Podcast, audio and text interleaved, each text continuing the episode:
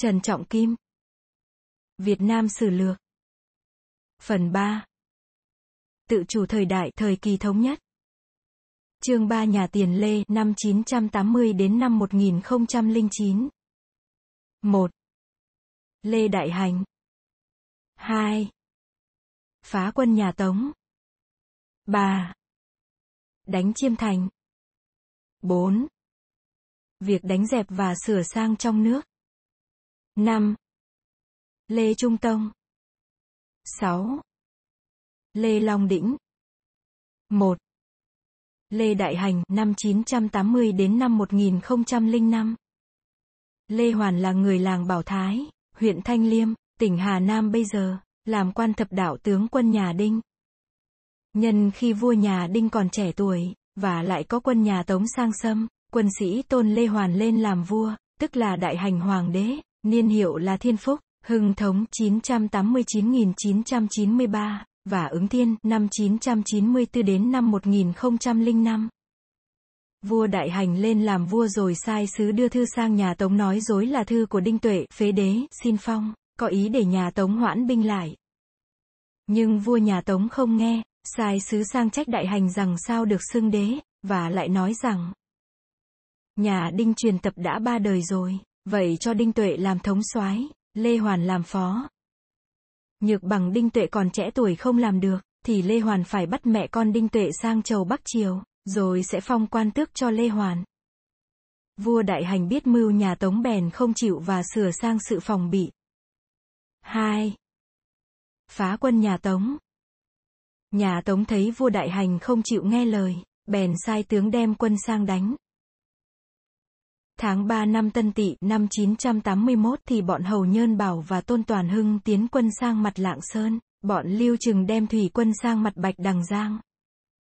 Vua Đại Hành đem binh thuyền ra chống giữ ở Bạch Đằng. Quân nhà Tống tiến lên thế mạnh lắm, quan quân đánh không lại phải lùi. Bấy giờ lục quân của bọn Hầu Nhân Bảo tiến sang đến Chi Lăng thuộc Ôn Châu, Lạng Sơn, vua Đại Hành sai người sang trá hàng để dụ Hầu Nhơn Bảo đến chỗ hiểm bắt chém đi, rồi đuổi đánh quân nhà Tống chém giết được quá nửa, và bắt được hai người bộ tướng. Bọn Lưu Trừng thấy lục quân đã tan vỡ, vội vàng đem thủy quân rút về.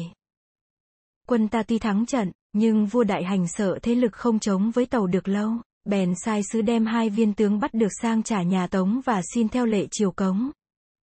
Lúc ấy ở phía bắc nước tàu có quân khiết đan, hung nô, đang đánh phá, cho nên vua nhà Tống cũng thuận lời, thôi việc chiến tranh với nước ta, và phong cho vua đại hành làm chức tiết độ sứ. Năm Quý Tỵ năm 993, nhà Tống Sách phong cho vua đại hành làm giao chỉ quận vương, rồi đến năm Đinh Dậu, năm 997, lại ra phong là Nam Bình Vương. Bấy giờ sứ nhà Tống thường hay đi lại, có khi vua đại hành phụng chiếu mà không lại, nói dối rằng đi dánh giặc ngã ngựa đau chân. Nhà Tống biết là nói dối, nhưng cũng làm ngơ đi, 3. Đánh chiêm thành. Vua đại hành phá được quân nhà Tống rồi, định sang đánh chiêm thành, vì lúc vua đại hành lên ngôi, có sai sứ sang chiêm thành, bị vua nước ấy bắt giam sứ lại. Đến khi việc phía Bắc đã yên, vua đại hành đem binh sang đánh báo thù.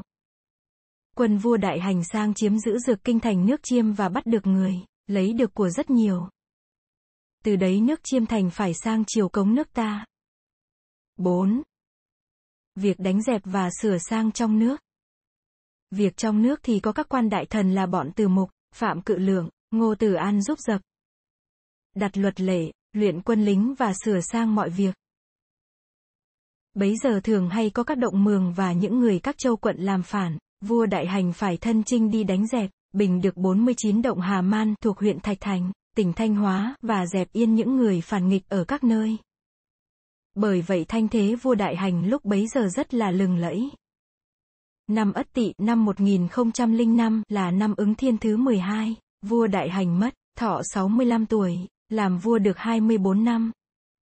Năm Lê Trung Tông năm 1005 Vua Đại Hành đã định cho người con thứ ba là Long Việt làm thái tử, nhưng đến lúc vua Đại Hành mất, các hoàng tử tranh ngôi đánh nhau trong 7 tháng.